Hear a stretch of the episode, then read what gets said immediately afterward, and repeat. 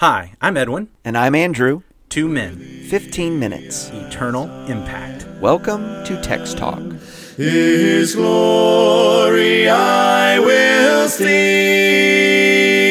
I will empty Welcome to the Text Talk podcast. We are looking at Acts chapter 14. Edwin, what is our text for today? We're going to start at the very beginning of the chapter. Just read the first three verses. I am reading from the English Standard Version.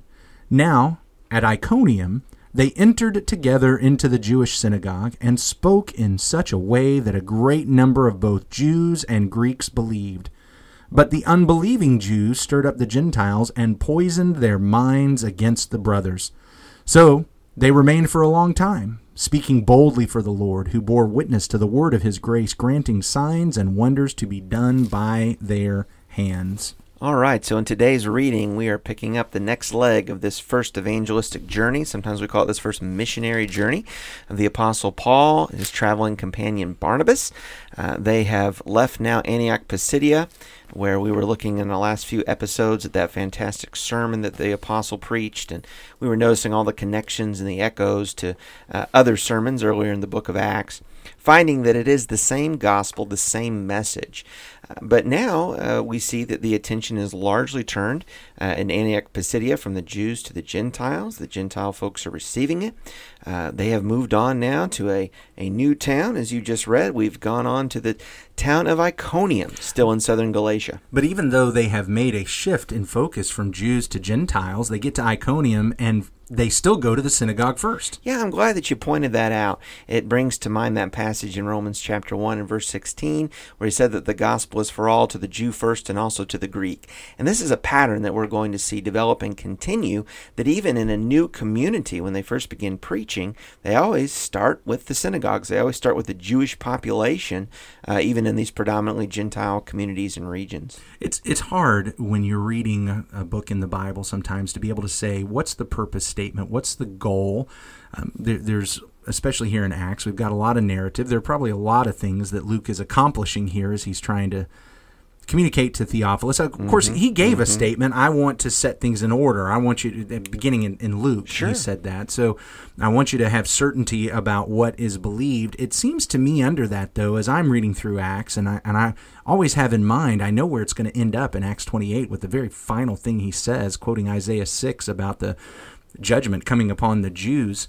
I, I really believe that there is a significant part that Luke is trying to get across here about the shift from Jews to Gentiles. He's trying to set up all along the way that this gospel, which has started as they even thought it was just a another Jewish sect, Yeah, we're going to see some evidence of that. has Sure. moved to be mainly a Gentile religion. It's it's clearly something completely different, and though it involves Jews and Gentiles together, I've I've been doing a study of Ephesians uh, throughout this pandemic time that we've had over the past couple months, and that's continued on. And one of the major points of that is Jews and Gentiles coming together. But certainly, it has become more more Gentile than Jewish, and I almost get the idea that Luke is highlighting along the way. Th- This wasn't by design. It wasn't that God and, and what I mean by that is God's plan was not let me move from Jews to Gentiles. He his plan was for all, but every step of the way the Jews in general are rejecting this. And we see it again. And so Paul when he comes into a town, the first thing he does is he goes and offers the gospel to the Jews. That's right. Some accept, That's right. many reject, and at, al- in, at almost every turn, it pushes him to go to the Gentiles, which is the way the whole book is going to end. Well, and to that point, what we also see is that this rejection of the gospel, the rejection of the truth that Jesus is the Messiah and God has this uh, spiritual kingdom that's going to invite in all peoples, that level of rejection grows in intensity. And uh, we're going to see episodes of that right here in Acts 14. You were telling me something as we were getting prepared to talk today. I had not looked this up. You, you were you were pointing out to me that at the end of verse one, and I wanted to make sure we talked about it for everybody else to hear. Sure. Um, at the end of verse one, it talks about the folks who believed, yeah. and then at the beginning of verse two, it talks about those who don't believe. However, uh, and I can understand why you're reading the New King James, I'm reading the ESV, why in the English rhetorical structure they want to have that comparison of believing and unbelieving, but apparently in the Greek it's a little bit different here. It would almost be better to read it. What, were you telling me? Yeah, so it, it's uh, when we talk about the rejection mentioned in verse 2, so you're reading the New King James, or I am, it says, But the unbelieving Jews stirred up the Gentiles and poisoned their minds against the brethren. First, let me make the observation so much of Acts 13 is dedicated to this sermon that Paul preached in a synagogue, and then we get some follow up of, uh, you know, as he continued the preaching. I think one of the things we can take from that is when we see a new town in Acts 14, verse 1, we've gone on to Iconium, and he goes to the synagogue. Well, what do you think that sermon was? Probably very similar. Probably very, very similar. And we're going to find that the reaction uh, ultimately is quite similar. But here's how it's, uh, you know, some shorthand here with Luke instead of giving all the sermon again. In, in chapter 14 and verse 1, it talks about how both Jews and the Greeks believed, a multitude of them. So they're accepting this message that Jesus is the Christ. They're wanting to become uh, followers of Jesus. Verse 2 But the unbelieving Jews stirred up the Gentiles and poisoned their minds against the brethren. Um, the, the word actually is better uh, translated disobedient. The contrast is not between, I mean, rhetorically, faith and unfaith. Uh, but, but what is disbelief? It's actually disobedience. What is true belief? It is this uh, understanding in mind, but also a, a, an affirmation in in action. Obedience. You believe and you obey. That goes together. That's Bible faith. That's saving faith. What is disbelief? Well, it's not just words. Uh, I say rejection, but but also a, a disobedience. And so the, the rejection then is both in, in word and in deed. The disobedient Jews stirred up the Gentiles, poisoned their minds against the brethren. So it would it, it would almost come off better to understand what Luke is getting at here if it said that they spoke in such a way that a great number of both Jews and Greeks believed, but the disobedient Jews, the disobeying Jews, stirred Disobeying up the Gentiles and poisoned their minds. I think it would. And what a lesson here about faith and a key to understanding what Bible faith is. It's not just mental assent, it's not just talking a good game, but there is an obedience to the directions, to the teaching, to the commands of the Lord. So there's a sense in which we can say that a person can't claim to be a believer if they are a disobeyer.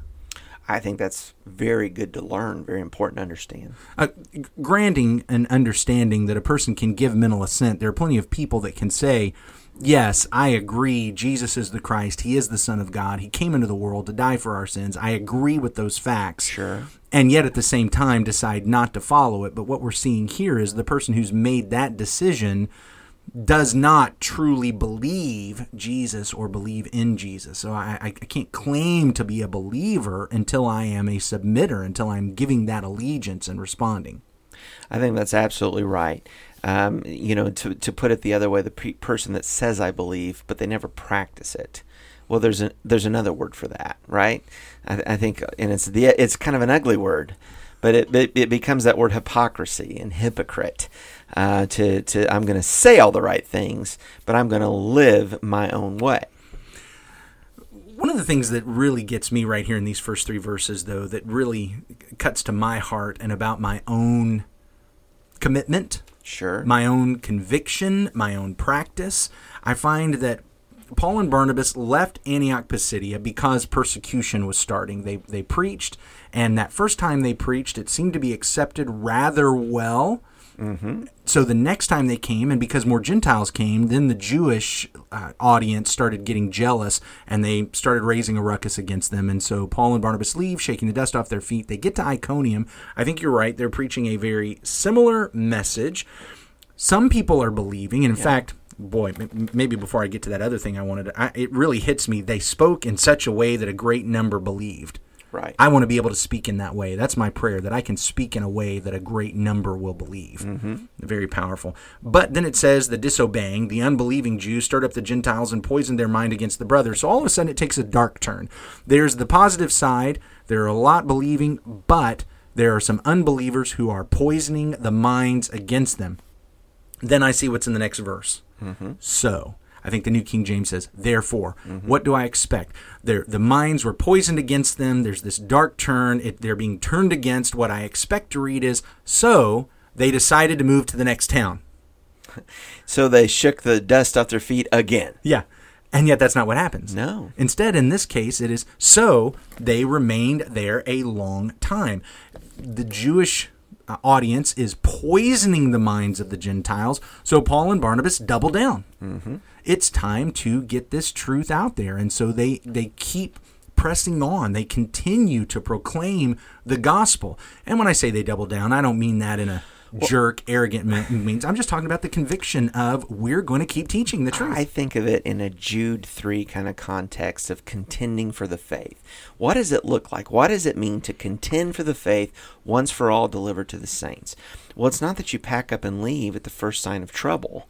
And it's not that you, uh, you know, take it all back and that you are hushed because there is a, a voice of opposition raised against you. They did not pack up and leave Antioch Pisidia quickly, right? right. And that deal about shaking the dust off your feet, that feet, that's not that's not I throw in the towel on you. no, that's a response. That's that's following in Jesus' footsteps what he claimed they should do. That's exactly right. It's obedience to the word of God and leaving you and the ground you stand on in God's hands and God's judgment. That's not really a good thing at all.